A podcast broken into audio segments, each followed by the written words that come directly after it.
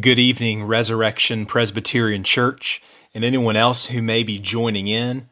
This is Jared Bryant, pastor of Resurrection.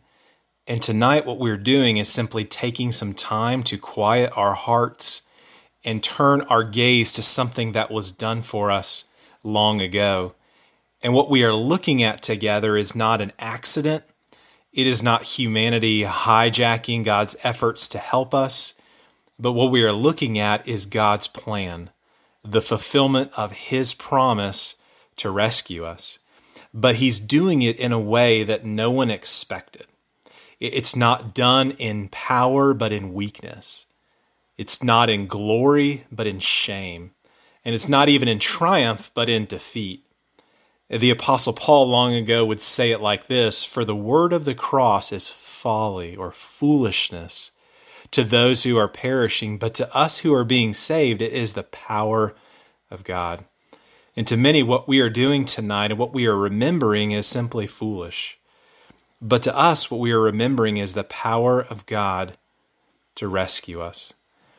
And before we begin, I want to give you just a little bit of guidance. If you haven't done so already, I encourage you to take a moment to read over the reflections.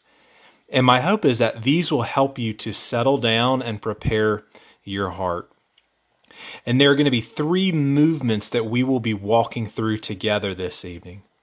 The first is Jesus alone, the second is Jesus rejected, and the third is Jesus crucified.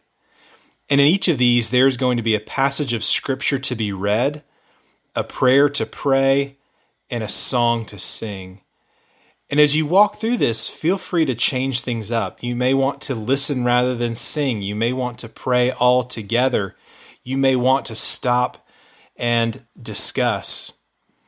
There's no right way to do this. And so, what really, whatever helps you best remember and celebrate what God has done for us, then do that. The links to all the music should be provided for you. And to get us started, I'd like simply to pray for us all. And then I'd encourage you to listen to the special music that Carly has prepared for us, and then start together on the first movement.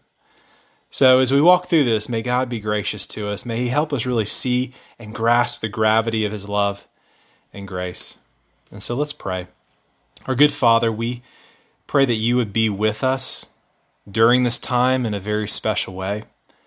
Help us to slow down, help us to listen Help us to see, help us to remember, and help us to celebrate who you are and what you have done for us. Open our eyes to your great mercy and to the wonderful gift of salvation through Jesus Christ, your beloved Son, freely given for us, simply because you love us. Amen.